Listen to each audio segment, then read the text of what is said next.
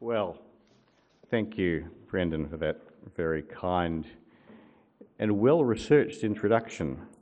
Um, not, not bad to have found out about the John Locke Prize in Mental Philosophy. I'll give you the briefing on that one later. Um, I want to start with a very complex and ambiguous character called Winston Churchill.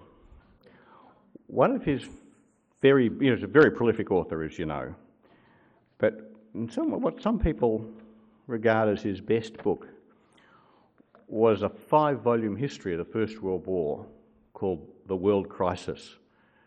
One of his colleagues, who remains nameless to history, said Winston has written five volumes about himself and called it The World Crisis. and there's something in that, but it really is a marvellous evocation of the First World War and all that led up to it and so on. But the particular moment I want to start with now is a passage he has right at the beginning in the first few pages of the first volume. Forgive me, I'm going to read you a hundred words or so. In the year 1895, I had the privilege as a young officer of being invited to lunch with Sir William Harcourt. William Harcourt was former Chancellor of the Exchequer, bloke who'd had almost every senior job in successive uh, Liberal ministries uh, under Gladstone. He was one of the sort of fixtures of British public life. In the course of a conversation in which I took, I fear, none too modest to share, and imagine Churchill saying that, I asked a question What will happen then? My dear Winston, replied the old Victorian statesman, the experiences of a long life have convinced me that nothing ever happens. Since that moment, as it seems to me, nothing has ever ceased happening. The growth of the great antagonisms abroad was accompanied by the progressive aggravation of party strife at home, and so on. Now, I can kind of understand Sir William's point. By 1895, when that conversation took place, Europe was close to what turned out to be the end of a century of peace. Now, it's not that there hadn't been wars. There was a Crimean War, there were the uh, wars of Italian and German unification. There was all sorts of goings on in the Balkans. And of course, there were countless colonial wars. But if we think about what happened in that century, really since 1815, there was nothing like the Napoleonic Wars, nothing like World War I or World War II in our own century. Sorry, I'm showing my age. The last century that is, devastating wars that transformed the international order.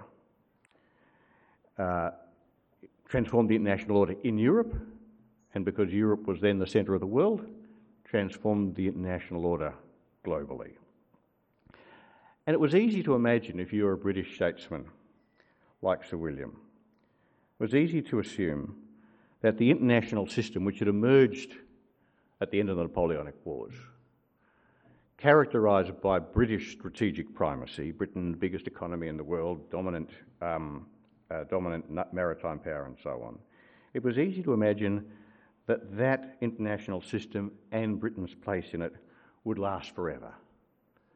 Nothing was happening which would disturb the assumptions about Britain's place in the world. Well, you know what I'm going to say next. Of course, he was wrong. Something huge was happening. Something had, in fact, been happening throughout the long life he referred to in his conversation with dear old Winston. Because what was happening in the last decades of the, of the 19th century was a fundamental shift in the distribution of wealth and power. It changed very radically and very quickly.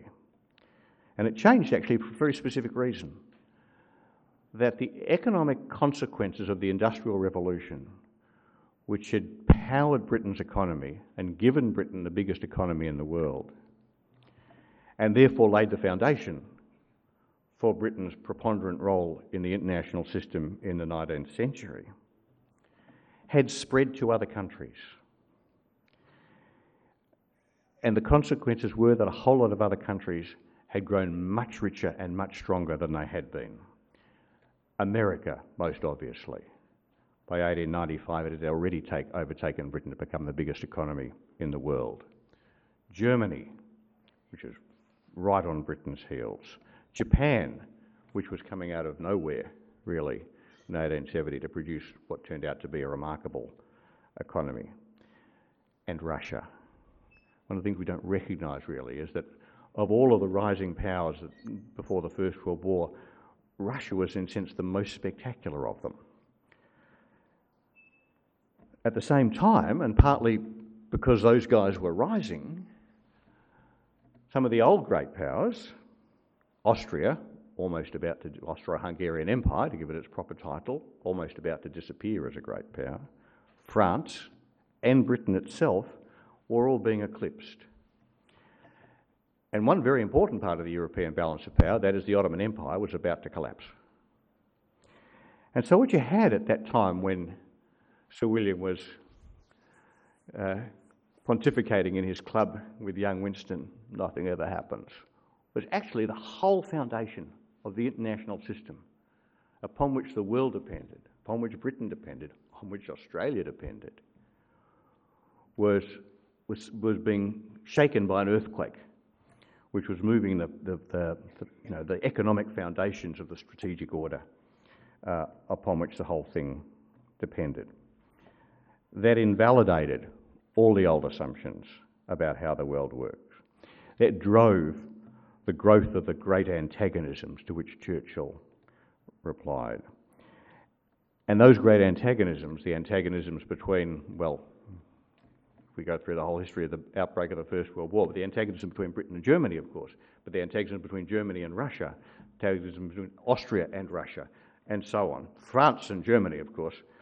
All of that uh, drove these, those antagonisms were driven as the great powers of Europe, and soon to be America and Japan, jostled for their place in the new global order, the new international order, which was going to arise as a result of the collapse of the old one because the foundations, the economic and strategic foundations, had been undermined by this very rapid shift and fundamental shift in the distribution of wealth and power between the, the biggest players. And how that all worked out was really the history, at least the strategic and political history of the 20th century. World War One, of course, very obviously. World War Two, very obviously. Actually, the Cold War too, very obviously. You know, Russia's growth in the decades before the First World War laid the foundations for the remarkable economy, not fashionable to say, the remarkable economy that Stalin actually built with all of those five-year plans we make jokes about, built the economy that produced the forces that destroyed the Wehrmacht and won the Second World War. It's an uncomfortable thing to remember, particularly at this stage in national history.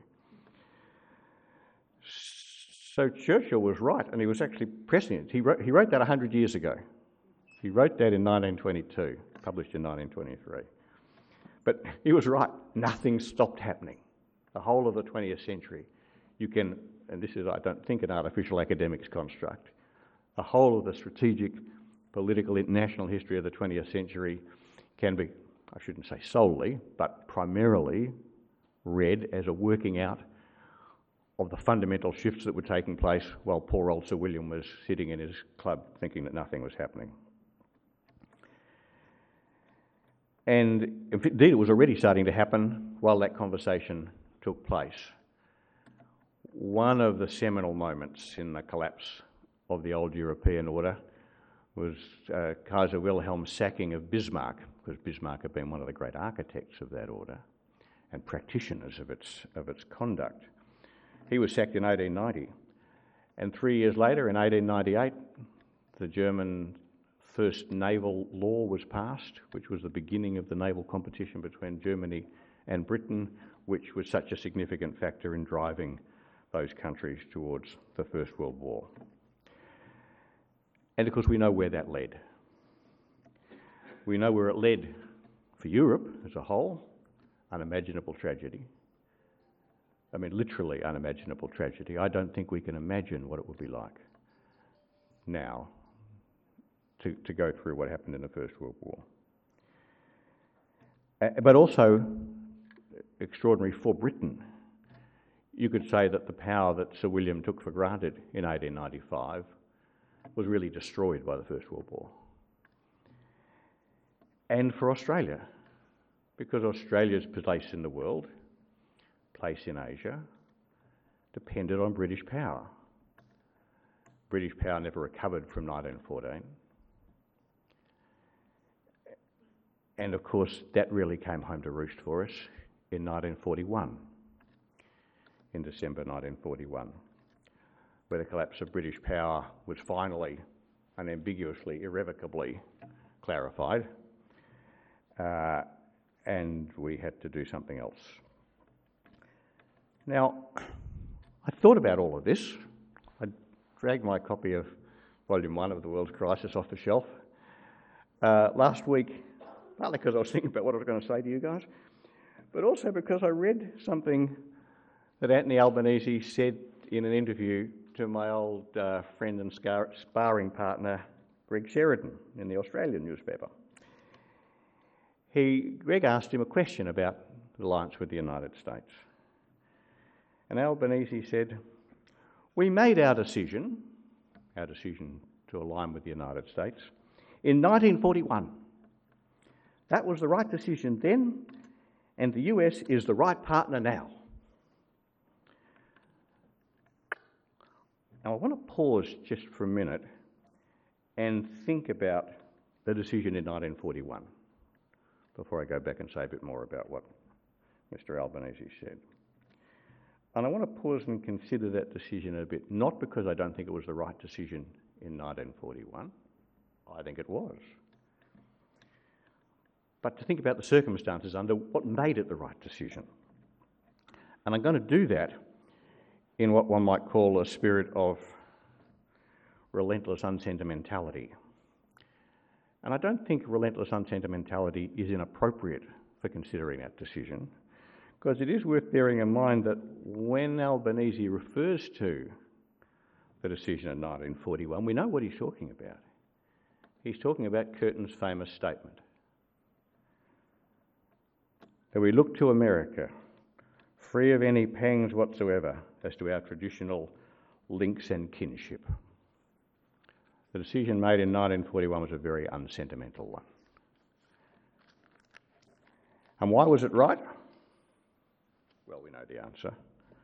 Because America was the beneficiary of uh, the successor because of that shift in the fundamental shift in the distribution of wealth and power that Sir William had managed to overlook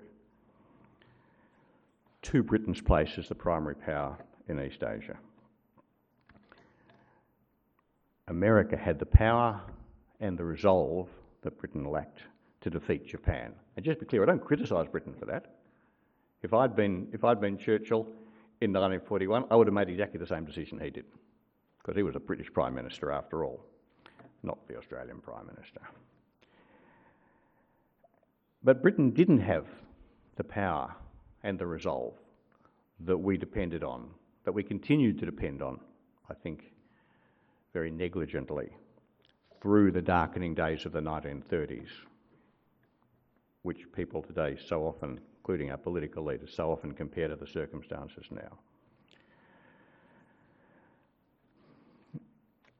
And, and so when we faced that crisis of 1941, we went with the power that we thought had the capacity and the resolve to do what we needed to push Japan back, hold it at bay, and eventually defeat it. And what's more, that was a decision not just right in 1941, but, but I think, um, Brendan kindly mentioned in his introduction, I've spent a lot of my career working on the US alliance. I've, you know, got my arms in the US alliance up to here. And I thought then, and I still think now, that the US alliance has worked very well for Australia. Not all the time, and you know, a few bad days in the office. Vietnam wasn't great. But, but overall, I think the American alliance has worked very well for Australia because America has continued to be by far the strongest power in Asia, committed to maintaining a position of primacy in Asia.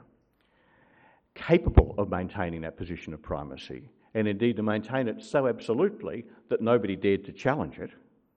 So, for most of that time, since 1945, and in a slightly different way since 1972 with the opening of China, US primacy in East Asia has been essentially uncontested. And that has been the foundation of the peaceful region that we've, a bit like Sir William, learned to take for granted. Uh, from quick glance around the audience, for most of our lifetimes, for most of the lifetimes of most of us, um, and all of the lifetimes of quite a few of us. Um, I'm glad to see. Um,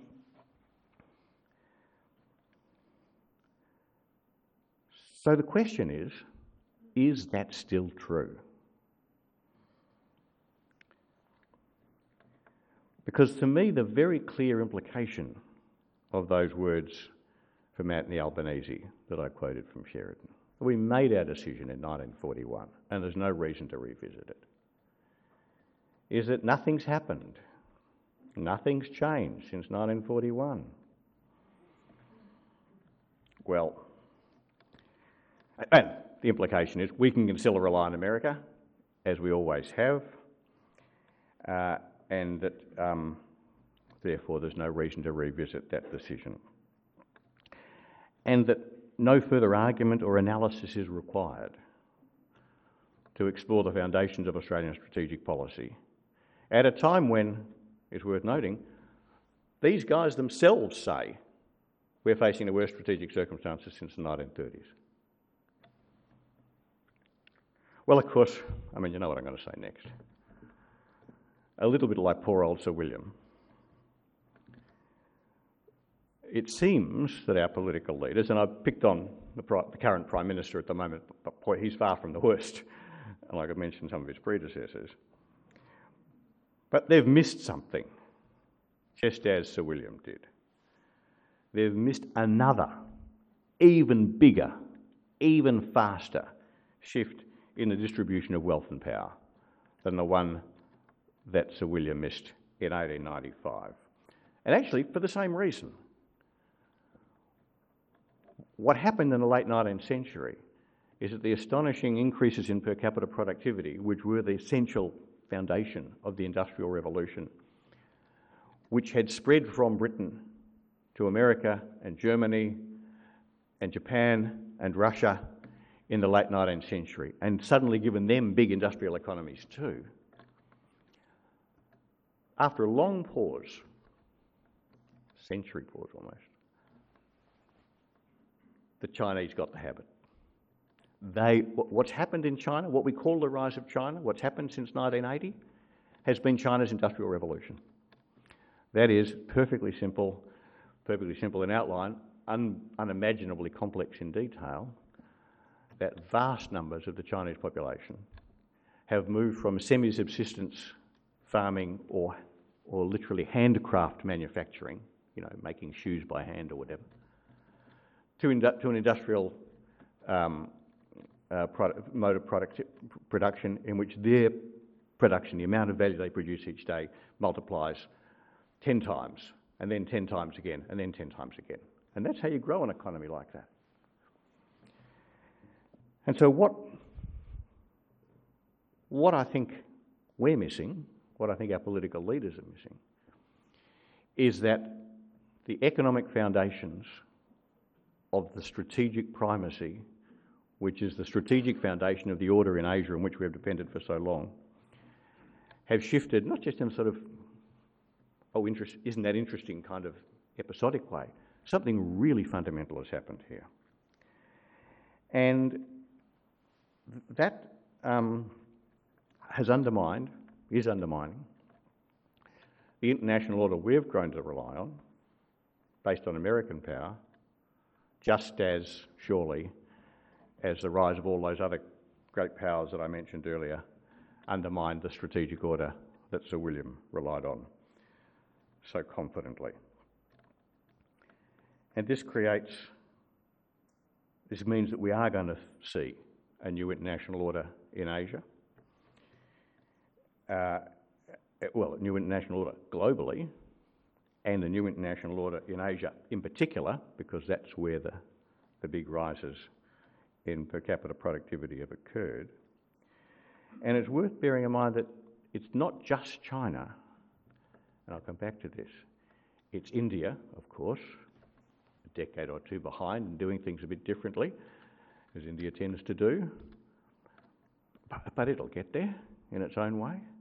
And also, potentially, and I'm just talking about the great powers here, I'm not ignoring Vietnam or all of the others, but also Indonesia. You know, on, on all the sort of standard predictions, and who am I to disagree with them, well before the middle of this century, Indonesia will have the fourth biggest economy in the world.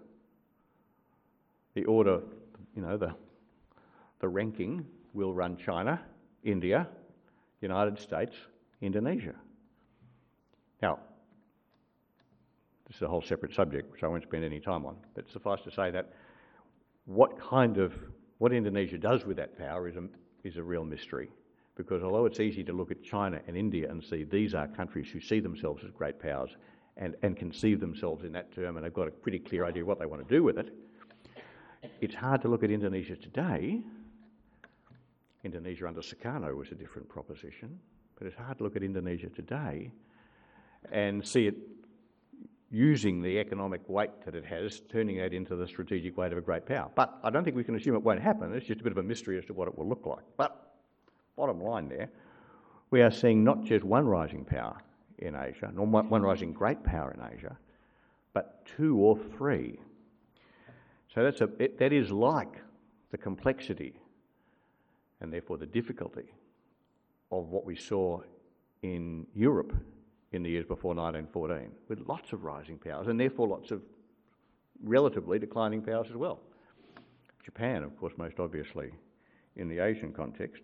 Not that Japan's in decline, it's just relatively in decline because China's getting away from it. So are Indonesia and, and India. So all of this creates a whole lot of new facts which are fundamental to the way Australia conceives its place in Asia conceives its place in the world. And it raises very big questions about the choice of 1940, whether, whether the choice we made in 1941 is still the right choice. Because it's worth being crystal clear about this. It is the policy of successive Australian governments that our approach to the strategic upheavals that we're seeing in Asia today is to follow America. It's to adopt America's aims and to bet on America's success. And that is a very significant choice that we've made, and a choice that I think we've made partly on sentimental grounds. We haven't been free of any pangs about our traditional links, uh, and I think also because we've been lazy because it's been easy to assume that what's worked in the past is going to work in the future. And sometimes that's not bad policy, by the way, but it's, it's, it's a dumb policy when the stakes are so high and the bad outcomes are so dangerous. And I think, you know, as a country, we have been in denial about this. We have been a bit like Sir William. Of course, we've recognised the shift in economic weight I don't need to lecture a West Australian audience about that. And, and we've talked a lot about it in Australia, but we've ignored the strategic consequences. We've ignored the implications for regional and global order. Uh, we've somehow pretended that China could rise economically the way it has and start consuming, you know, a million and a bit tonnes of West Australia's iron ore a day without changing the way the international order in Asia works. And I do just want to recall to you just how big this is. Um, how fast and how far the distribution of wealth and power that we acknowledge as an economic fact, but overlook as a strategic fact is. And a million different sets of statistics, but the, the one I most struck me most forcefully, most recently, was published without comment in the table of a rather minor document produced by DFAT about our trade relationships with India.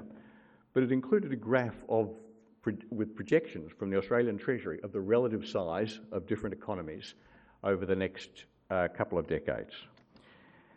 And the estimate was that by 2035, which is a day after tomorrow in strategic terms, in PPP terms, purchasing power parity, so factoring out the uh, differences in exchange rate uh, and so on, the Chinese economy in 2035 will be 24% of global GDP and the American economy will be 14%. 24 to 14. And just to be clear, PPP is what counts from the strategic point of view. For some other purposes, I'm prepared to buy that market exchange rates tell you something that PPP doesn't. But from my, in my business, what, what matters is what can you do with the dough? And that's what PPP tells you. Now, some people approaching, including some people in, in and around government, approaching this fact still cling to the idea that this is just somehow a temporary aberration and that the whole China thing is just going to fade away. They don't work out what that's going to mean for us economically, but they're very confident about it strategically. Now, that's a big subject. I don't want to take it on in any detail, but I just do want to, as a sampler, so to speak, address one aspect of it. A lot of people are confident that China's demographics are going to somehow stop it in its tracks or even reverse it in a way that will restore America's strategic, economic and strategic preponderance. You'll have gathered from the difference I just mentioned, 24 to 14 percent, that that's very unlikely. But it's also just worth, worth, worth pointing out that although China's demographics are lousy and its population is shrinking, it's going to shrink from 1.4 billion to 1.3 billion according to the estimates of the experts, by 2050. And in 2050, America's population will still be, will be about 438 million. So it's still going to have a population three times the size of America's. And that means that its economy is going to be bigger than America's, even if its per capita productivity is only one third America's. And it's going to be a lot more than that. So, you know, we just got to get rid of the idea that, that China's rise is somehow an aberration which is going to disappear. It's here to stay. And that is hard for us to accept. I think we've got to, be, we've got to look at ourselves when we're looking at this phenomenon, because it does stir something a bit deep. For 200 years, to be wealthy and strong meant to be Western. To put it slightly differently, for 200 years to be wealthy and strong meant to be white. And I still think one of our problems is we just don't quite handle the thought that other countries different from us can do what we've done. That's what they're doing. So, now I've gone on about this about the, sh- the shift in distribution of wealth and power and what it means, because it is the key to everything. Now, of course, there are lots of important day to day events. We've seen a few in the last few days in Bali, and I don't want to denigrate what happened actually in Bali. I think the somewhat improved diplomacy uh, of the new government and a very clear and self-conscious decision by Beijing, which dates back before the election, that they want to turn the knob down a bit, or, up, depending on which way you think of the knob going, um, has produced what I think is a significant change in the way the day-to-day relationship between Canberra and Beijing is managed. But we don't want to confuse that little surface ripple with the deep currents that we're talking about. Um, when wealth shifts, power shifts. When power shifts between states, the order that is the basis upon which they relate to one another changes. And that's why I, you know, that's why the, the, the power shift we we have seen in Asia seems to me so certain to produce a fundamental shift in the way in which the region works. And the deep problem we've had with our relation, in our relationship with China hasn't got to do with the fact that Scott Morrison wanted, to, wanted the UN to inquire into the, into the um, sources of the pandemic, or we decided we didn't want Huawei to build our 5G, or any one of the other things, some of them halfway sensible, some of them blatantly stupid, that the previous government did in relation to China. It's much more fundamental than that. Ch China, with its new power, seeks to become the dominant power in East Asia and the Western Pacific. We support America in trying to stop it. It's as simple as that. And that is, it's worth making the point, a violation of China's conception of the foundations of our relationship. The modern relationship with China, the relationship which has seen you guys exporting a million tonnes of iron ore plus a day to China, is an understanding that John Howard reached with Jiang Zemin in 1996 after a very rocky start to the relationship after the Howard government won office in March of that year, in which Howard said to Jiang Zemin, and he sets this out quite clearly in his memoirs, we are a strong ally of the United States and we will remain a strong ally of the United States. But nothing we do as a US ally will be directed against China. And on that basis, Jiang Zemin said, hmm, all right, yeah, we can work with that. We don't care what else you do. You can go to war in the Middle East if you want to but as long as it's not directed at us. And of course, what they see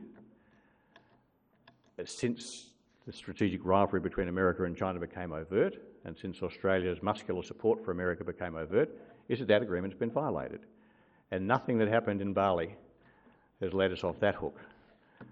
A change in diplomatic temperature is not a change in strategic fundamentals. Not that it's not welcome for what it is, but we don't want to, we don't want to imagine that we're suddenly out of, uh, out of, the, out, of, out of the woods. So, what kind of new order are we going to see emerge from the new distribution of wealth and power? And here it is very important to be very clear, clear-eyed. We don't need a conversation about what we want that's easy. Well, it's easy for me. If you ask me what I want, I'd like America to remain the dominant power in the Western Pacific forever. Not because I don't think America ever gets anything wrong, and not because there's not all sorts of things that happen in America that strike me as bizarre, crazy, and often just downright objectionable. It's just that I think it's better than the alternative. It's proved better than the alternative. I'm, I'm with Albo on this. It's proved better than the alternative in the past. If we could have it, I'd be very happy to go with it in the future. But it's not a conversation about what we want. It's a conversation about, conversation about what we should prudently expect.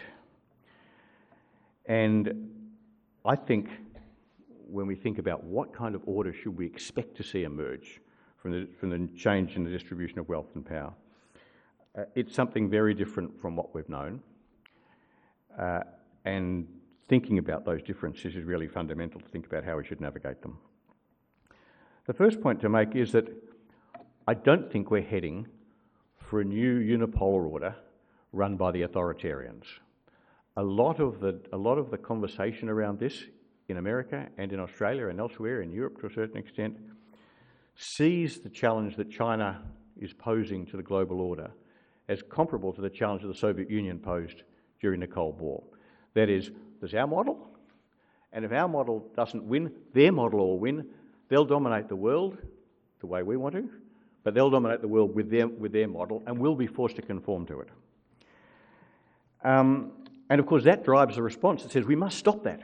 If the only alternative to the, to the old order is a new order that's dominated by the Communist Party of China, then it's worth bearing any burden and paying any price to stop it. Interesting question as to whether that, that would be the right response, by the way. But I don't think it's the right question. Because I think the chances of China emerging, or even China and Russia as partners emerging as a global hegemon, are virtually zero. There's two reasons to think that. The first is historical. Actually, no country in history has ever ruled the world. A few have tried, including most recently the United States.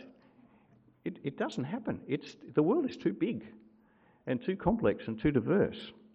But in particular, and more specifically, it's much less likely now than it was, for example, in the latter phase of the 20th century after the Second World War when there were really only two superpowers. And if one of them had defeated the other, then the one that defeated the other would end up ruling the world, or at least would look like it. That's what happened at the end of the Cold War. But the fact is that this new distribution of wealth and power that's emerged from these extraordinary transformations have left a world with a very even distribution of wealth and power. There are lots of big and powerful states. There's China, there's America, which it's worth making the point. America's not going anywhere. It's still a huge and very powerful country. There's India. There's Europe. Now, Europe's a funny old place, but partly thanks to Vladimir Putin's relentless efforts, it does have a strategic identity and a strategic personality, and I think it's becoming stronger and more important. I think we'll see Europe as a major power at the global level, and there's still Russia. Now, the idea that China can dominate all of those, it's not going to happen. We are going to, what we're going to do is a multipolar global order. Now, and that's going to be, um, China is going to be one of the big poles in that multipolar global order, but there's not going to be, we're not, we don't face a, a, dominant, a dominance by, so to speak, the other side. Now, each of those great powers, and there may be some others, Indonesia, for example, will seek to do as great powers always do, to build a sphere of influence of their own in their own backyard fact, that's one of the things they have to do in order to function. They have to dominate their own region, their own near abroad, as the Russians call it, in order to be able to function as a great power at the global level. And that's, that's what great powers do. That's what America has done, uh, for example, the Monroe Doctrine in the Western Hemisphere. Um, but that's got very important implications regionally in Asia. Because the other fear we have is that what, what China will see, even if it doesn't end up dominating the world globally, it will end up dominating Asia. And I would say that's not going to happen either. And it's not going to happen primarily because of India. India is just going to be too big, is already too big for China to dominate. And leaving Indonesia out of the picture for a moment, although it's very interesting what happens when you pull it in, but leaving it out, out of the picture at the moment, by far and away the most likely outcome over the next few decades is that we'll see in Asia, which has two preponderant great powers, each with their own sphere of influence. India is the preponderant power, the great power in South Asia and the Indian Ocean. China as the great power in East Asia and the Western Pacific. Those two spheres of influence will have a long and complicated boundary that starts in Myanmar and runs down through Thailand and, and Malaysia and Singapore and Indonesia and Australia and out to New Zealand. And I'll come back to this, it's a very important feature of our future. We're going to sit on the boundary between those spheres of influence. But whatever else we're heading for, we're not heading for an Asia which is dominated by China. So Ch- China will be balanced and, and its power mediated and to some extent ameliorated by the sheer fact of India's interest. And for those of us who sit on the boundary, that means we're not going to have one great power to deal with, but two. Now, in some ways that's worse, but in some ways it's a lot better. Because, of course, each of them is going to be trying to mediate the other's influence over us and the others along the boundary. Because they want to keep the boundary where it is. This is very classic power political stuff.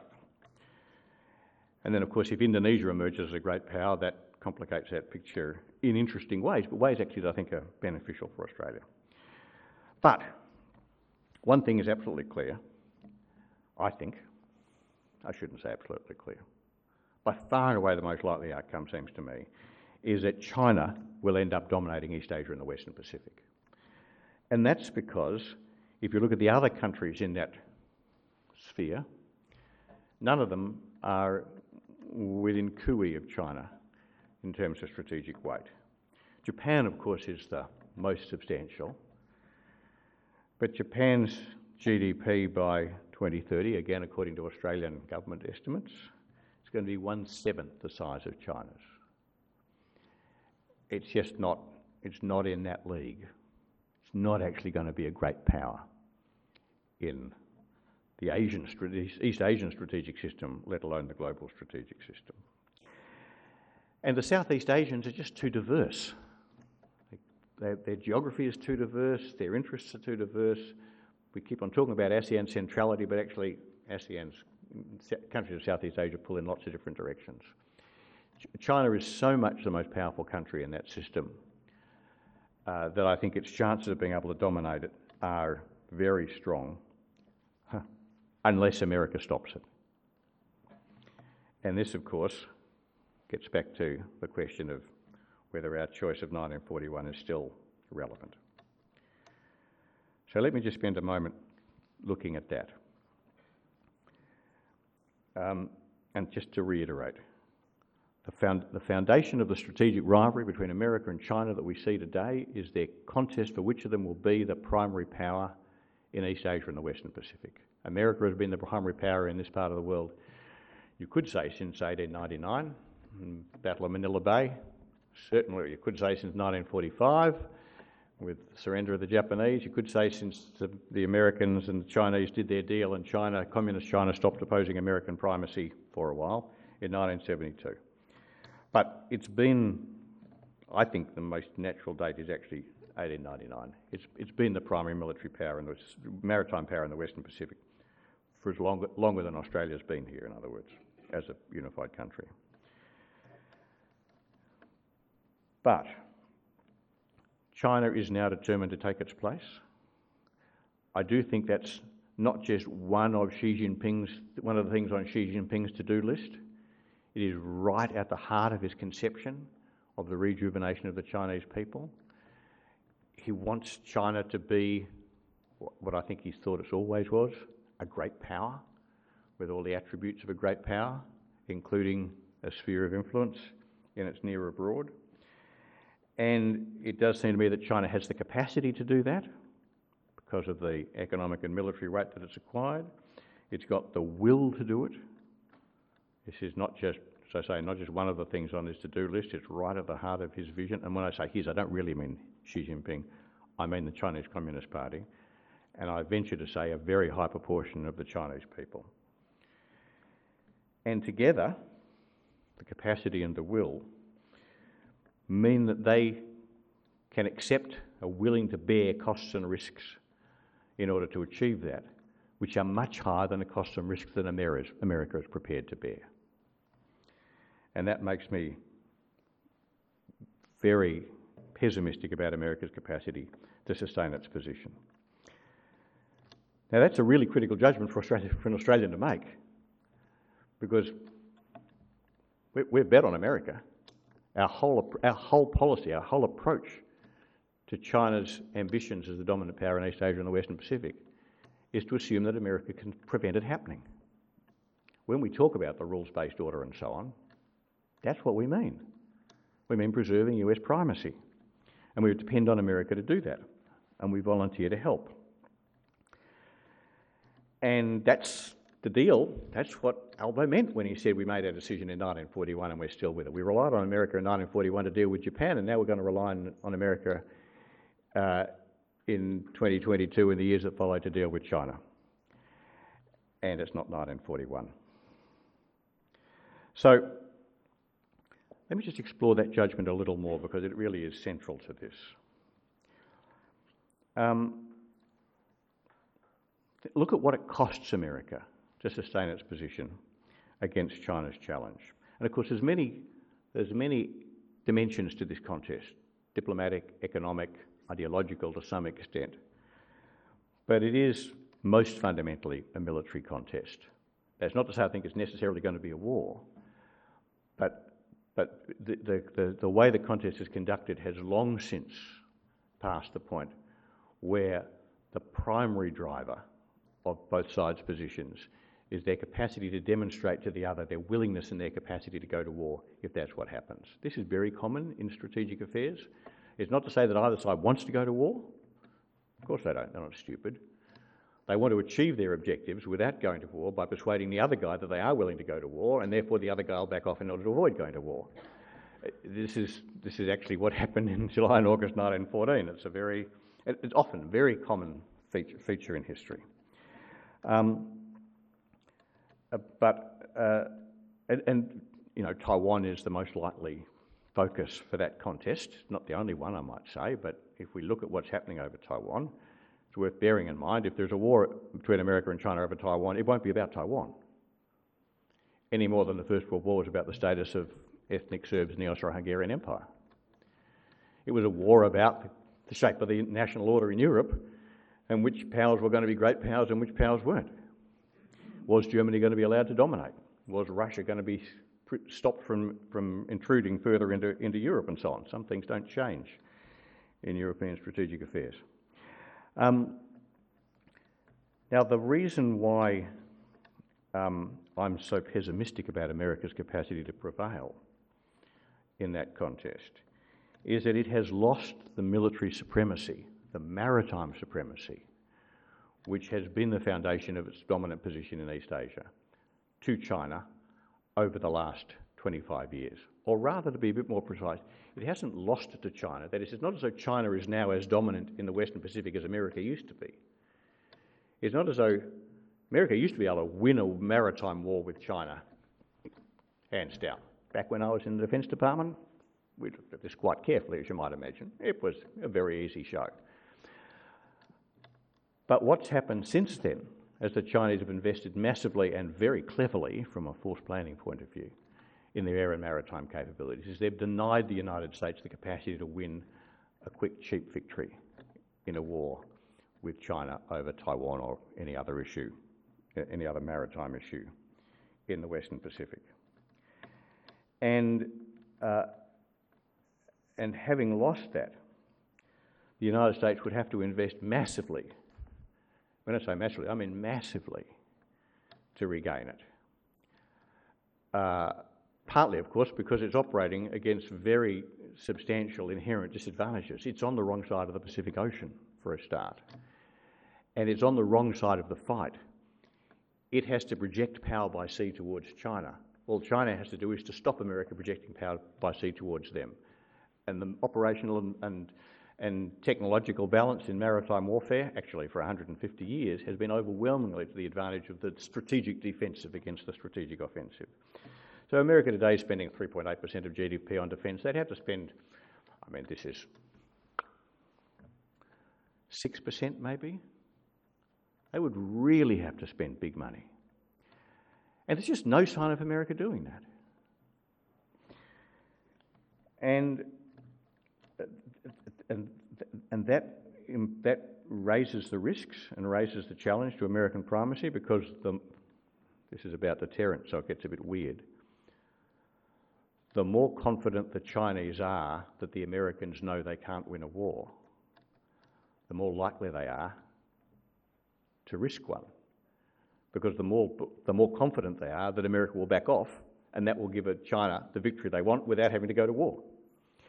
And so America's failure to respond to China's military challenge actually makes the risk of, if not a war, then a military confrontation in which China ends up victorious, makes that more likely. And although I'm pessimistic, I think the chance of a war over Taiwan are really quite high. I think the most likely outcome is that America will in fact back off. And that will be a very serious, I would say, in effect. I mean, one doesn't want to over dramatise individual events, but I think that will be a bit the way the fall of Singapore was for the British, the end of America's position in Asia. Now, one of the reasons why I'm confident that America won't spend the money necessary to restore its deterrent position, and if deterrence fails, won't be willing to go to war with China, is that in the end, it's not worth it to America. The things that drive America to preserve its position in the Western Pacific. The thing that's underpinned the massive effort America has made for decades to maintain that position has been its concern that a country that dominates the Western Pacific will be in a position to go on and dominate Eurasia and will therefore be able to pose a threat to the United States, will be able to become that rule the world power that we talked about before. And if I'm right, and I'm pretty sure I am, but China's not going to be able to do that anyway because they're going to face other powers like India and Russia on Eurasia. That China's going to be contained between East, eh, within East Asia. Then the idea that China ends up dominating East Asia by itself, that's just not such a big deal. China's not going to be able to threaten the United States at home in the US homeland. And that's the difference between this and the last Cold War. Because the Soviet Union, if the Soviet Union had succeeded, really would have dominated Eurasia and would have been strong enough to threaten the United States and would have been within reach of becoming the rule the world power. China's not like that. And that means America doesn't have the kinds of motives that drove it to the extraordinary steps it took during the Cold War. Of course, that's not to say that America, or rather the people in Washington who have most influence over these decisions, don't want America to remain the dominant power. Being dominant's great, actually. People like it. Um, it's just they don't want it enough, or at least the voters and taxpayers of America, and you might say the people who end up in the military, don't want it enough to bear the costs and risks. Um, and when, when America's own security is, is not at stake.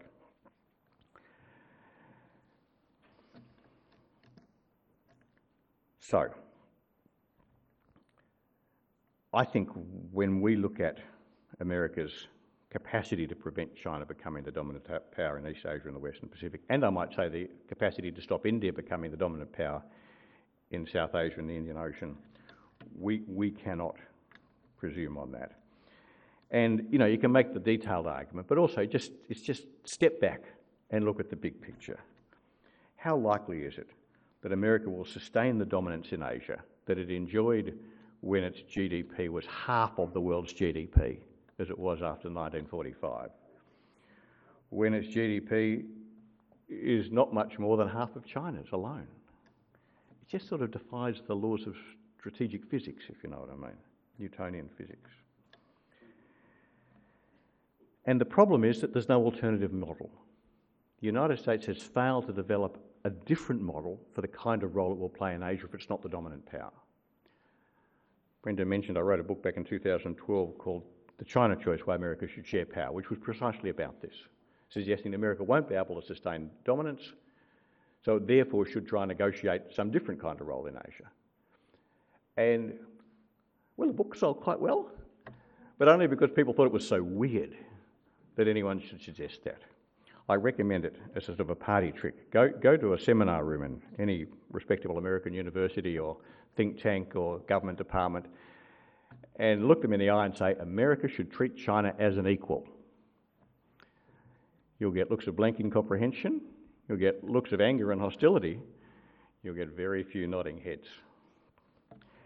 So, um,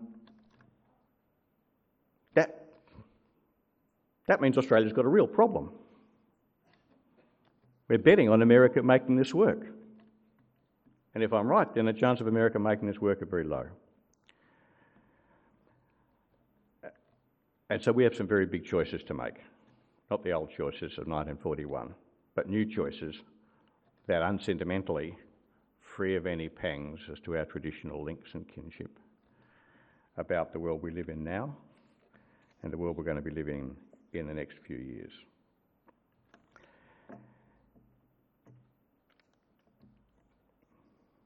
This is very difficult for us because it means that Australia's future lies in an Asia which is going to be dominated in some complex way we can't yet understand by Asian powers, by China, by India, maybe by Indonesia. It's going to mean that for the first time since European settlement of this con uh, continent, we're not going to be living in an Asia which is made safe for us by Anglo-Saxon power. It's the strangest feature of our history, and it's just a historical accident that ever since European settlement, except for the months between August, uh, between December 1941 and the Battle of Midway in June of 1942. Every single day, except for those months, the world's biggest economy, the world's dominant maritime power, the dominant strategic power in East Asia and the Western Pacific, and the Indian Ocean for that matter, has been first Britain and then America, our mates. And we think this is normal. We think that's, of course, that's what. No, no, this is a complete historical accident. And it's a historical accident that's come to an end. So our task today is to try and work out, well, is not to try and sustain that old order, which the seismic shifts in the distribution of wealth and power have undermined, but to try and work out how we live in this new order and how we shape that new order. And one of the problems we face is that by hanging on so tightly to the old order, we're foregoing the opportunity to shape the new one, and we're foregoing the opportunity to take the steps we need to take to adapt ourselves to living in that new one, however it ends up. And I think partly that's because of timidity and lack of imagination, but I think it's also because of fear. I think Australians become very frightened of living in that Asia of powerful states. We like Asia to be weak, and that's not the Asia we deal with anymore. And so we really do need to start ex- getting over our fright and start exercising our imagination about how we make our way in an Asia without American support, without Anglo Saxon support. And it will be different. We shouldn't kid ourselves that the Australia that makes its way in that Asia will be the same Australia that's lived fat and happy under Anglo Saxon primacy for 230 something years. And people are very worried about that. People feel very threatened by the idea that we might have to change to adapt to Asia rather than making Asia change to adapt to what our political leaders so glibly refer to as our values. I don't denigrate values, I just think we've got to be very careful about how we use that concept. But I don't think we should be frightened of that change. It is worth bearing in mind that Australia is a less static society than we sometimes think. This was a society that believed that we could simply erase the first Australians, and we've mostly changed, and we understand that we need to change the way our society works. We were a society that believed that we could establish on this continent a racially exclusive society that excluded Asians. And we learnt that that was wrong and we changed and changed fundamentally in a way which has huge implications. We were a society that believed that we could build a highly protected industrial economy and build our own cars and washing machines. And we learnt that that was wrong and we moved on. You know, we, we, we have reimagined ourselves as a society. But I mention those examples because I think the reimagination that we're going to have to make, because we can't dictate the terms, is going to be of comparable scale. That's not to say there aren't some things we're not going to change. But I think we should approach this process not by determining that nothing's going to change, but think to ourselves, okay, how do we need to adapt to live in this very different Asia? And the odd thing is that I think today's generation of Australians, certainly today's generation of Australian political leaders, is less conscious of that than some of their predecessors. I think, you know, if you think back to the, to the era of Hawke and Keating, or even to the era of Menzies, maybe not Menzies himself so much, but Menzies um, foreign ministers like Casey and Hasluck, they understood this pretty well. So, what should we do? Well, a few simple steps. Stop thinking that we should go to war with China to preserve the US led order. If the challenge comes over Taiwan, for example, and that does seem to be the accepted orthodoxy on both sides of politics in Canberra, recognise that Asia will have a new order recognise the primary role that India, China, and Indonesia will play in that order and start treating them as great powers and dealing with them as great powers and stop seeing India and Indonesia, for example, as just part of the answer to our China problem. They're great powers in their own right. Talk to others in Asia, particularly our Southeast Asian neighbours, about how we should collectively work in dealing with these great powers instead of just going up there and reading to them America's talking points, which I think is what we've been doing the last decade. And build defence forces that can defend Australia independently against an attack by a major Asian power. That's a subject for a whole different lecture. But I believe it can be done, and I believe it can be done for 3.5% of GDP. Now, these are big steps. This is big stuff. But it's worth bearing in mind that We've been here before, Not actually as big. I think this is a bigger shift in Australia's international setting since European settlement, but we've been through two big transitions before that. The second one, the more recent one, was the extraordinary transition with the collapse of the European empires in Asia after the Second World War, where Australia had to reimagine itself as a country in an Asia of independent states, weak states, but independent states. And the way in which we built that set of bilateral relationships in Asia, which has served us most of the time very well in a decade since. And that required a fundamental rethinking about our vision of Australia's place in the world, really the invention of Australian foreign policy for the first time. And the earlier time was the astonishing transformation that took place in Australia's view of itself in the world around the time when Winston Churchill had his lunch with Sir William in the 1890s in Federation. Because Federation was all sorts of things. I don't know, it's a sensitive issue in WA. But, more than anything else, Federation was an act of strategic policy. People like Alfred Deakin understood what Sir William Harcourt and Anthony Albanese don't. He understood how fast the distribution of wealth and power was shifting, and not just him, the whole generation who created Federation, because they realised that Australia, in a world in which British power could no longer be depended on, needed to look after itself more and needed to federate in order to do so. So we shouldn't look at what's happening at the moment and think, oh, well, we just can't handle that. And just pretend that the choice that Alfred, that John Curtin made in 1941 is good enough for us. We should say, okay, we can do this sort of stuff. It's going to be difficult and demanding and scary, but I'll tell you, it's a lot better than pursuing a policy which will either see us supporting the United States in the war with China over Taiwan, which we won't win and which will probably go nuclear, or being on the wrong side, watching America bug out because in the end the costs and risks aren't worth it to them. And we end up with a new order in Asia, which we've had no part in designing and have not prepared ourselves remotely to participate in. Thank you.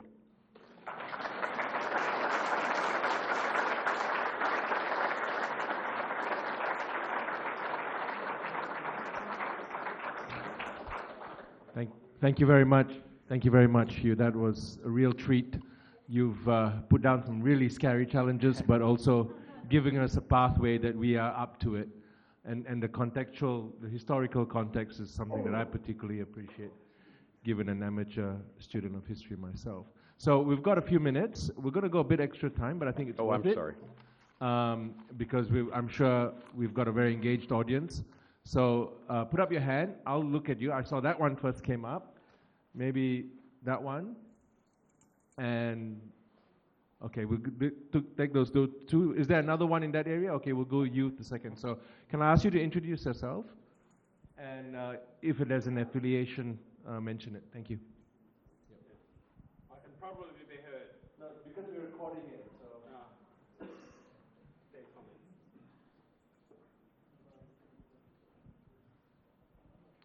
Uh, thank you very much. Uh, David Tier from Whadjuk Noongar land, living in Bassendean. Uh, beautiful talk. Thank you. Thank you. Loved it. And one of the lines that you said was, unless we stop it, uh, unless, you know, we help America stop it, okay? So I keep thinking back to after the fall of the Berlin Wall, and one of the lines that speaks deeply to me was somebody somewhere said, The new world superpower is global public opinion. So I just want you, especially as a, a journalist of sorts, and and using the word a few times there in the speech about uh, hegemony. Yeah. Spake, take it from there. Thank you. Okay, yes, yes, sure. Yeah, Yes.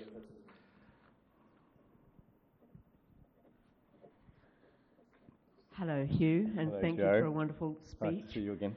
Uh, I'm Joe Valentine, and I'm um, a member of the Independent Peaceful Australia Network, which next week is presenting an amazing report in Canberra. uh, along the very lines that you are suggesting, that we need to rethink. We need to move beyond 1941. I would like you to comment on the AUKUS agreement and, in particular, the nuclear submarines, because this is backward thinking. This is taking us back, back, back, relying on the United Kingdom and the United States. We need to be thinking yeah. very differently. Now, Malcolm Fraser, soon, uh, not long before he died, called the United States a dangerous ally. Dangerous. We should be heeding his words. I'd like to recommend this book to people, as well as yours, of course, but this is Kevin Rudd talking about the avoidable war. We don't want to sleepwalk into war, as you have suggested, but the avoidable war, this is a very interesting tome. Kevin Rudd probably knows China better than anybody else in Australia. And uh, Xi Jinping is playing the long game. He doesn't need to invade Taiwan right now, and he won't do it until he's quite ready militarily to uh, vanquish the Americans. We do not want to be on the side of the Americans in a war. The nuclear submarines are taking us down a very dangerous path, I believe, and I'd like your comment on that, please. Right, thanks. Um, two, two really good questions. Look, I'm going to give you a gloomy answer because the trouble, that the thought at the end of the at the end of the Cold War, with the fall of the Berlin Wall, one of the big thoughts of the 1990s was that somehow nation states become less significant. That in a globalised market where everyone's moving everywhere, states just didn't matter that much to people anymore. And there was a very respectable line of, line of argument that said that, um, that this is going to make old fashioned strategic rivalry a nonsense because uh, if we get in the way of the market not to put too fine a point on it. And I'm going to allow myself to say I always thought that was wrong. Uh, and, and so it is proved. One of the things that's very striking about the picture I painted is how old fashioned this is. I mean, it really is Athens and Sparta, and Rome and Carthage, and the Spanish Empire versus Elizabethan England, and all of that. The, the scary thing is how relevant history is to us.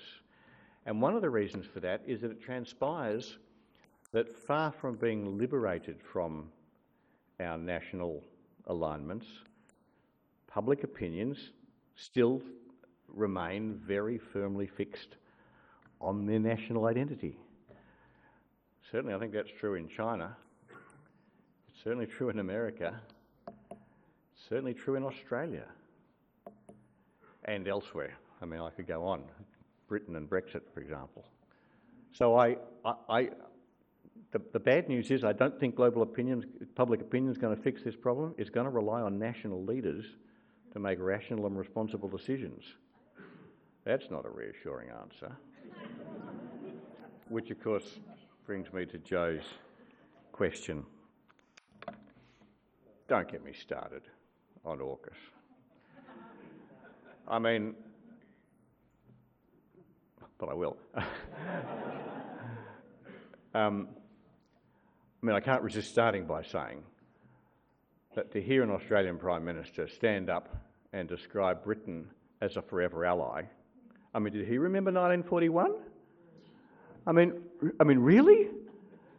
I mean, that, that, that, that's how recidivist we have become.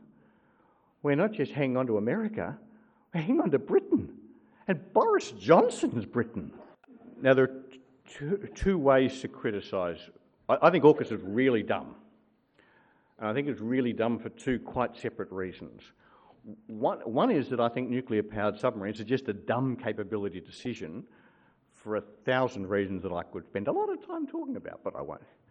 But I also think it's dumb strategically because it's one of the things we've done, but one of the most important things we've done to signal to everyone, to the Americans, to the Chinese, to our neighbours, and in a sense to ourselves, perhaps most importantly, that we do see, that we do think it's right for America, if necessary, to go to war with China to preserve US primacy, that it's that important, um, and that if America does that, we'll support them. I mean, I think AUKUS is, is very stark declaration of that. And I just think that's dumb because I don't think it's a war we're going to win. And, separate argument, I think it's a war that's very likely to go nuclear.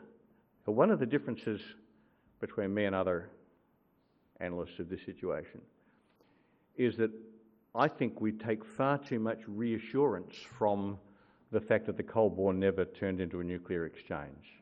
And I think for various sort of semi-technical reasons, the, the, the, the, nuclear threshold between America and China in a war, for example, over Taiwan, is both much lower and also much less clear than was nuclear threshold in the Cold War.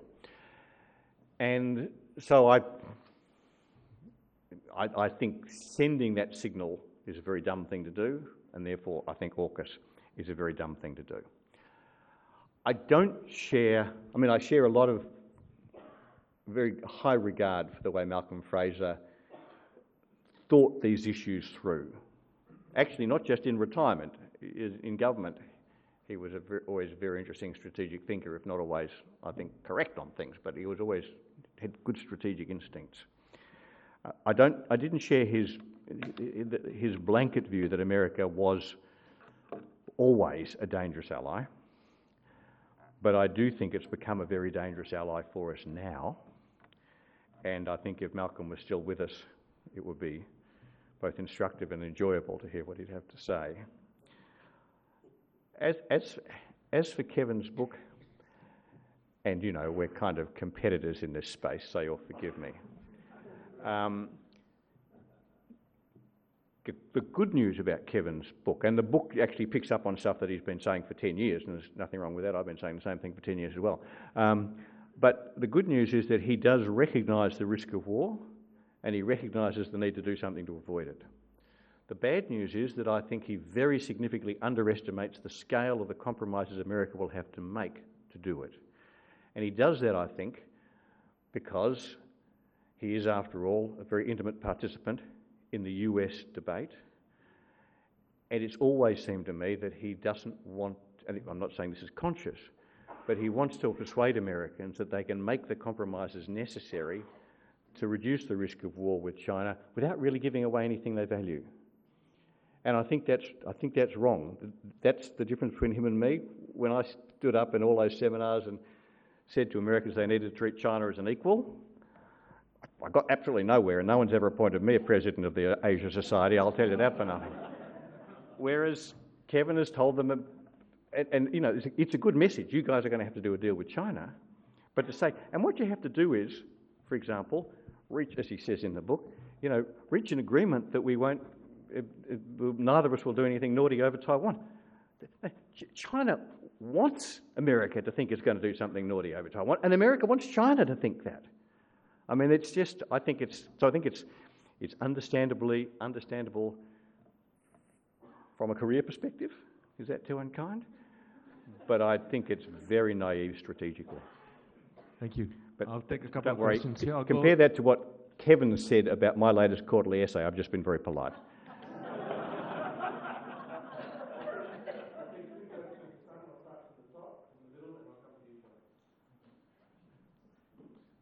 You make my heart rate go up, but that's good.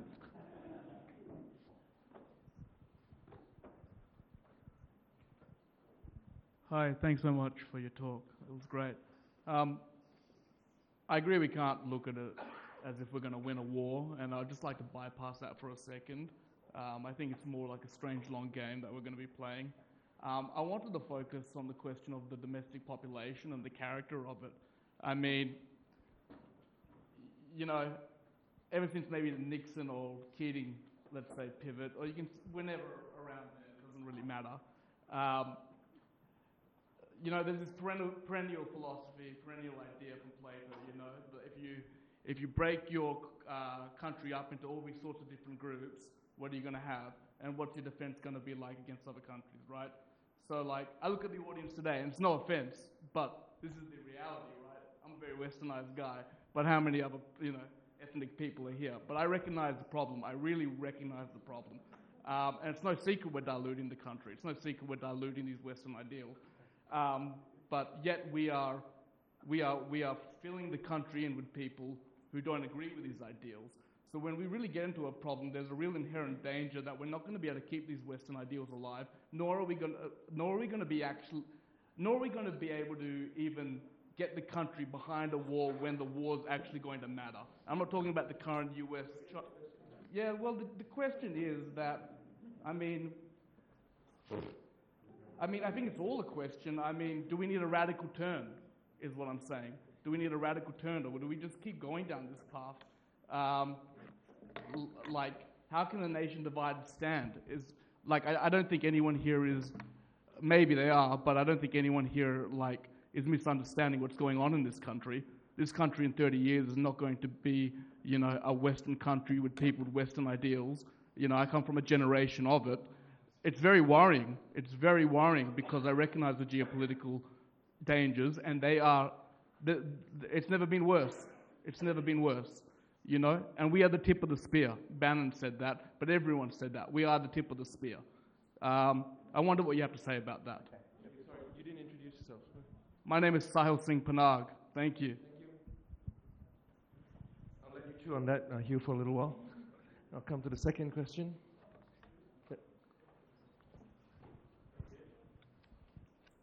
Uh, thanks for that. Great, great talk. Really interesting. My name is Michael Thomas. No worries. Um, my question, I'm just, I'm just thinking it back to, you know, your talk about national identity and some of the proxy wars we've seen in Vietnam, Afghanistan, and most recently Ukraine, and how they've been supported by, you know, technology and, and weapons from other main powers. Do you think that will have a bearing on what may play out in Taiwan, whereas it's less of a direct confrontation between US and China? And how, as well, does um, Taiwan's concentration of chip manufacturing play into the strategic importance of that? Mm. Yeah. Good. Hugh, can you hear me? Hello, my, my name is Shamit Saggar. I'm the director of the Public Policy Institute at UWA. Nice to meet you, and, and thank you for the talk. We all enjoyed it thoroughly. Can I just take the question, last one but one, and adapt it slightly? Your, your proposition is we're relying upon our mates, kith and kinship, if I reduce it down to a sentence, and I can see that entirely, and don't disagree with it. But the striking thing about Australia, in common with these mates, the UK and the United States, as the question earlier on was saying, is they're changing. These are massive countries of migration. For better or worse, they have filled labour shortages by filling themselves up with people from other parts of the world, so they've changed who they are. In other words, it changes your construct of us. And it's happening to Australia, it's probably just Yep. 20 or 30 years behind. And so I think it's probably a factor that's in favour of your argument. It's, a, it's an engine that will drive this kind of reassessment. But I want to, I've got that right. I want to get your sense of whether Australia has that capability of turning this into a national conversation, Yes. which you are advocating and using Yes. this as a tool to do that. Yeah. No, really, really good question. So let me actually bracket your question and your question together because they really come, I think, at the same issue from different directions. Uh, The lesson of history seems to be that fears about national cohesion tend to be exaggerated. If you look at, if you look at history, what happens when countries are attacked is that they pull together terrifyingly. Uh, that's why wars, particularly wars between great powers, are so big and long and bloody. Um, and so when I look at Australia's situation, I don't fear that, that our increasing ethnic diversity weakens our national will.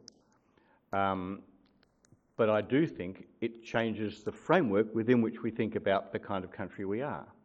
And I don't think that's a bad thing. In fact, I think it's highly adaptive. That we're going to live, we, we are going to be a part of a strategic system which is dominated by China, India, and maybe Indonesia.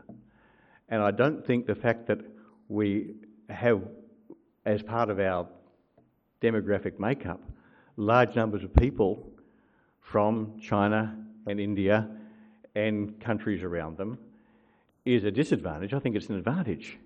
I mean, in particular, to think of the, you know, one of the dangers we face as we deal with China is that people start to think that the one million plus Australians of Chinese heritage are a liability. no, they're an asset. We need them. But the corollary of that is that um, what I might call, if you'll forgive me putting it this way, my Australia, Anglo Saxon Australia, the Australia of my father and grandfather, that's, that's not going to be there. But that's a good thing. That's what I mean. We, we, we're going to change. We shouldn't be frightened about that.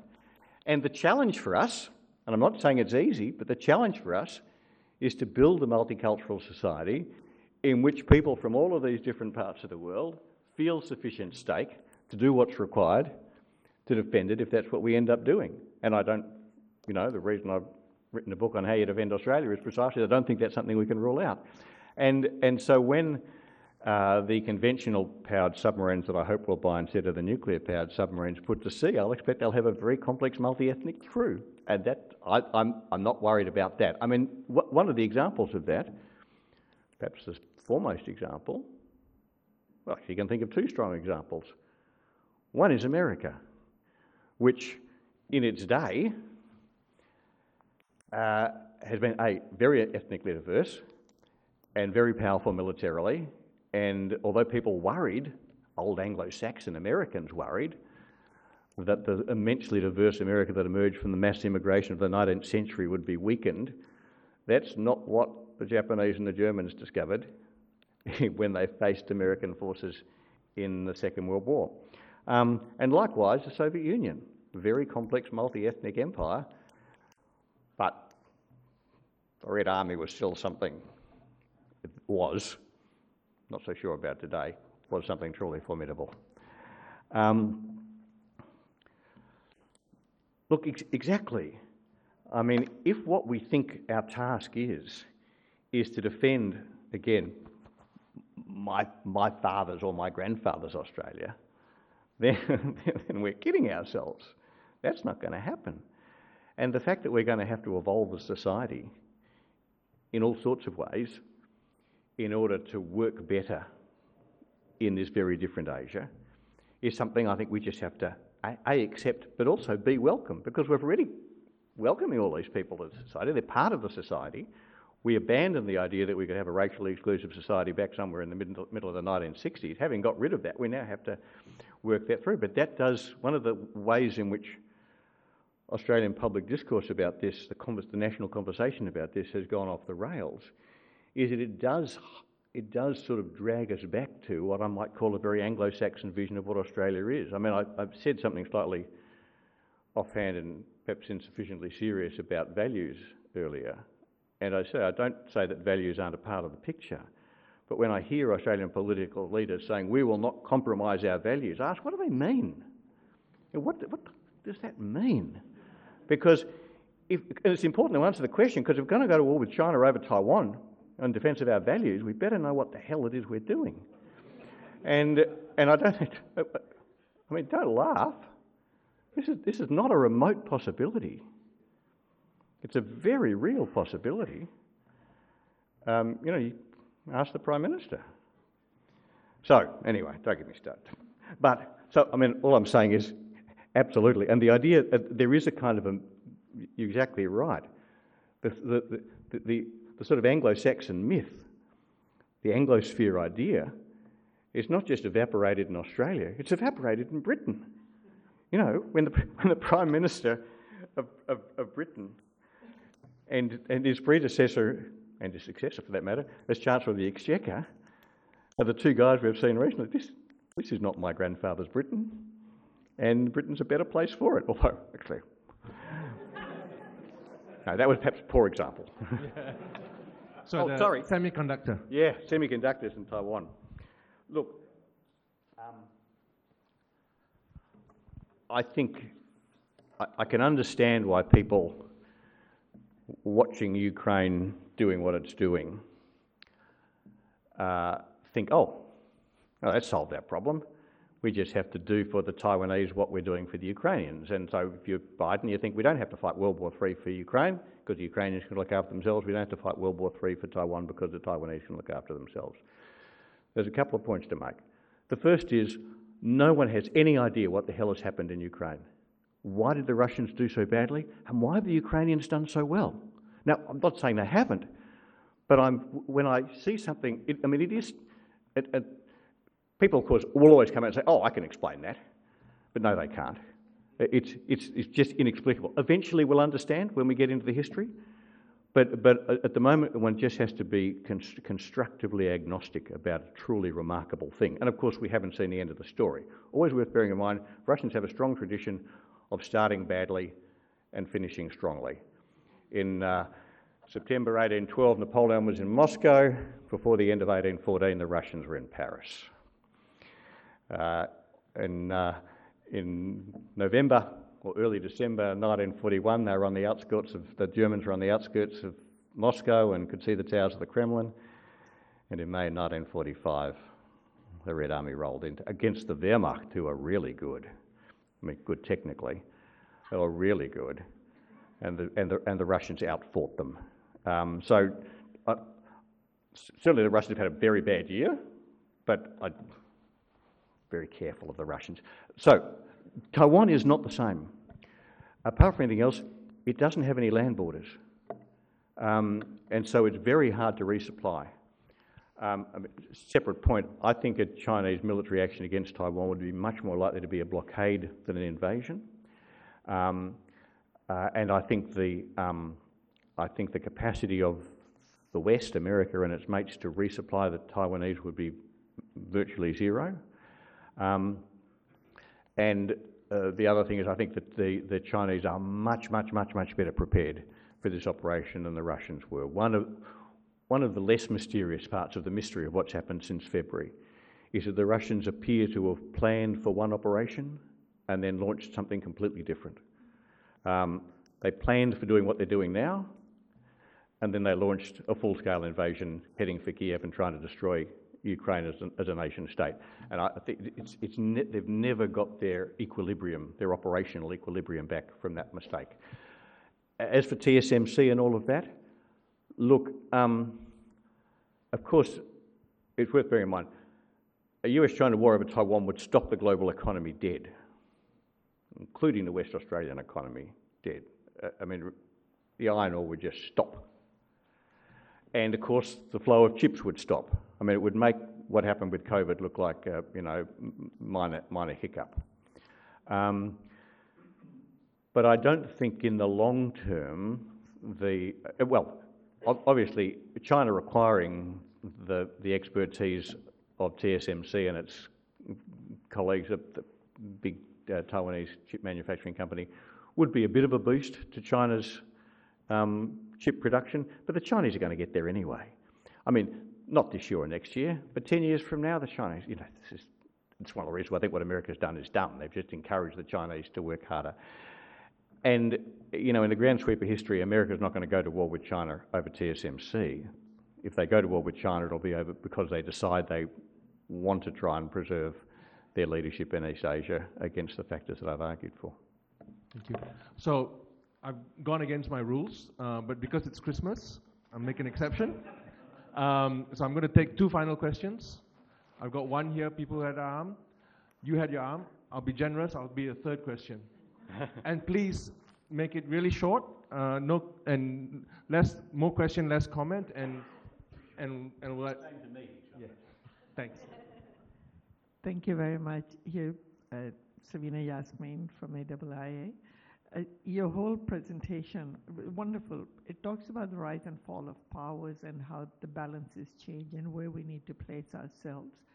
And you talk about China, India, Indonesia, but Australia, at least to me, other than talking about a demographic change, uh, the way it sounds to me is that Australia is going to stay where it is and everything else will change. Do you envision at any stage Australia rising, and so it becomes part of the larger yeah. picture? Thank you. Thank you. I enjoyed your, your presentation very much too. And I also agree with your, sh- with your view about the blockade being the tactic that might be used against Taiwan. But that's in the context of my question. My question is can you reflect on our attitude to China in the terms of the economic differences, economic uh, uh, growth, if you like, between the United States and China and, and that relativity around the world, as when how much that's influencing Australian public view and journalist views that really it's about an authoritarian, autonomous country versus that of democracy. Even Joe Biden has said this is a battle between democracy Yeah, and that's right. autocracy. Yeah, yeah, I yeah. worry about that. Yeah. I'd prefer to be uh, democracy and understanding Yeah. and then negotiate our way through. I'd, love, I'd, I'd appreciate your reflection. Hi there. How do the um, kind of impacts of climate change play, uh, play into this in terms of mass migration, you know, um, economic shortages, resource shortages, Yep, stuff like really, that? Really, really That's it. good question. Just to be fair, this person put up their hand. so, and this will be the lucky, lucky, lucky, lucky. Okay. Hello, everyone. My name's Joseph. Uh, just quickly, I have two questions. In terms of history, there's a lot of talk, especially after World War II, about appeasement. So, in, in your argument, I found it very good. But do you reckon what would be the likelihood in some scenario where that would be strong enough to push everyone's will to get involved, especially, Yep. I mean, we talked about uh, this whole idea of, you know, autocracy versus democracy and how that can be dangerous. Yep. Uh, but on the other hand, there's an appeasement perhaps that could be considered because of World War II. Yeah. A- and my other question, which is very brief, is we have a currently like an international order, and we have like international law with certain rules, and although a lot of the time they get ignored or bypassed, there are some things that come all the way from uh, the United Nations that work in the background. I don't know what a good example would be, like maybe uh, some stuff that ILO does or Yeah, FAO. yeah. Uh, do you reckon this would be affected with all these changes? Do you have any comments on that? Yep. Okay, Thank Okay. you. Yep. So really, really good set of questions. Your challenge is to answer it very quickly. You. Okay. This is sort of like speed dating. Um, look, so I mean, a really good question. My simple, brutal answer is demographics.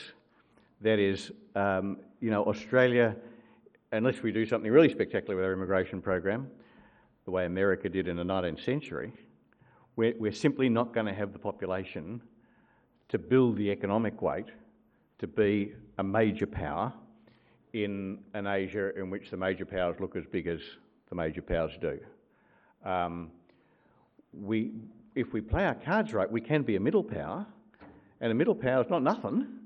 Um, and I, one slightly slogan, sloganeering way of describing our objective should be to make sure that we do have both the diplomatic and the strategic weight of a middle power in this Asian century.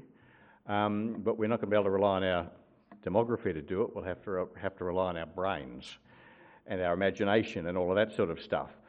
What Kevin Rudd called, no, what Gareth Evans called activist middle power diplomacy. Um, look, I, I think it's wrong to frame the contest as a contest between authoritarianism and democracy because I because when people frame it that way, the way Biden does, as you mentioned, the thought there is that if the Chinese win, you know, he said in his first State of the Union address, this is a battle for the for the for the 21st century. The thought there was that if America doesn't succeed in preventing China becoming the dominant power in East Asia and the Western Pacific, then China will dominate the world and the whole, turn the whole world authoritarian. Now, for the reasons I spelled out in my talk, I just don't think that's going to happen because it's not going to. China is not going to be dominant, strong enough to dominate the world. It's not going to be the way the Soviet Union might have done if the Soviet Union had made the Cold War work for it. Um, China will remain authoritarian for as far ahead as we can see. And when they stop being authoritarian, that'll be, if I can put it this way, China's business. But and there are threats to democracy, but give me a break. They don't come from the Chinese Communist Party. I mean, we know where they come from. Mar-a-Lago Communist Party. Uh, so, I mean, I'm being a bit flippant, but actually it's a pretty important, pretty important question. Um, and, and, you know, being a bit more mature about that, uh, I mean, we have, in, we have in the West a, what seems to be a deep problem in the quality of political leadership. Now, it's always fashionable and understandable to denigrate one's present political leaders and to idolise their predecessors. But I tell you, if you really want to depress yourself, go back and read the stuff that Alfred Deakin was writing 120 years ago. And you think, this was a different kind of person, completely different calibre of person. Or for that matter, read what Winston Churchill was writing, it's a different point. Anyway, so I, I, I don't think what's at stake here is authoritarianism versus democracy. It will be Australia's problem and Australia's mistake if we don't manage to sustain democracy, for example, here in Australia. And we need to think very carefully about what we should be doing here rather than worrying about what the Chinese might do for us. Climate change. See, one of my problems in life is that we have two major catastrophic, you know, sort of unimaginable crises looming over us. And I've made a profession thinking about one of them. A long time ago, I mean, maybe 15 years ago, Ross Garnaut wrote a report. Oh no, because we wrote it for Rudd, I think. Anyway, long time ago. Kevin, long time ago for you, not so long for me. Kevin, uh, Ross Garnaut, who was one of my heroes, um, wrote a report on climate change in which he said, and this is not a quote and it's a pretty close paraphrase, that it, it may be that climate change as an issue is just too big and too complicated. It's too long term. The implications are too vast. The challenges to how we adapt are too fundamental, and that our political system just won't be able to handle it. He, he was absolutely right about that. That's exactly what what, what happened in Australia. And interestingly, hasn't happened elsewhere. It didn't happen in Britain, for example. I mean, I'm not saying they've done enough, but they've done a lot more than we've done. Um, uh, and I, and I wrote about the same time. I quoted that and said, I think the same might well be true about how we respond to the rise of China. It's the same kind of problem. Um, the, the, the, challenge we have is that sometimes in debates about this, people say, look, all of this stuff that I'm talking about doesn't really matter because what about climate change? To which I say, there's no law that says that your house can't be both burnt down and demolished, demolished by an earthquake at the same time. Uh, we, we, you know, we are facing two disasters. And, you know, global warming is terrible, but so is nuclear war. And, the, you know, I mean, the, you know, one of my points here is that the risk of a nuclear war between America and China is actually quite high. And the last point I'd make is that and this is pretty obvious but still very important, that if, if we're to deal effectively with global warming, then, well, I'll put it the other way. We cannot deal effectively with, with, with global warming unless the US and China are really working well together. And the lesson of history is that once strategic rivalry comes into the picture, cooperation on everything else goes out the window. And that is exactly what's happened. That is a very unreassuring answer to your question, but it's a very good point to raise. Appeasement. It's, I mean, it's a really important point because what I'm saying is that instead of standing up to China, we should accommodate it. We should appease it. And what we all think of as the lesson of history is it should never accommodate a rising power. The only way to respond to a rising power is to push back relentlessly, keep it in its box, not allow any adjustment to the international order. And that, that appears to be the lesson of what went wrong in 1939 and what led to the Second World War. And that looms very large in our strategic imagination. A lot of people, including a lot of public servants and a lot of ministers of the Crown, don't know much strategic history, but they know about that. And I'm not saying it's an analogy one should dismiss but it, it's a useful guide to what we should do now to the extent that China, under the CCP, is just like Nazi Germany. And, uh, I, you know, the, the, the CCP, if I may use this technical expression, are a pack of shits. But they're not the Nazi party. I mean, they're really not. And there's other historical analogies. One of them is 1914, which I touched on before. Now, by the end of, no, the end of the Second World War, which was a very bad day in the office, nobody thought the war was, should not have been fought. The people who fought the Second World War, the people who suffered, the people who lost family, people who got their houses bombed, nobody thought that that was the wrong war to fight. Because Nazism really was worth a terrible war to stop. But in 1919, everybody thought that the First World War had been a mistake. And the reason they thought it was a mistake was that people in August 1914, people in Britain, for example, and people in Australia, thought that it was worth fighting a war with Germany to stop Germany becoming the dominant power in Europe. And by the end of the war, they thought it wasn't worth it. There must have been some other way of dealing with Germany's challenge to the European order than fighting that terrible war. And the one way of thinking about our, our challenge is well, is this 1938 or is this 1914? And it depends where, this is a very oversimplified way of making the point, but it depends whether you think that the CCP today is more like Wilhelmine Germany or Nazi Germany. Well, Wilhelmine Germany actually was pretty weird. Um, and I wouldn't want to make a very close analogy. I wouldn't, I'm not saying that CCP are like Wilhelmine Germany. But I do think you know, the, the idea that it's worth fighting any war, no matter how bad, to resist any change in the international system to accommodate the rising ambitions of a rising power is wrong. I think you know, peace, the melodramatic way of putting it is peace is a value too. And, you know, we've got to be very careful about launching into wars that might turn into nuclear wars. I that's think that's a, a great that's a good note to end, to end, okay. uh, to end in. Please, please just stay here.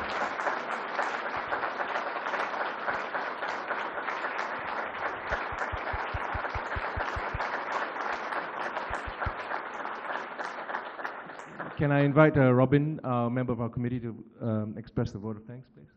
Thank you. Thank you so much, Hugh.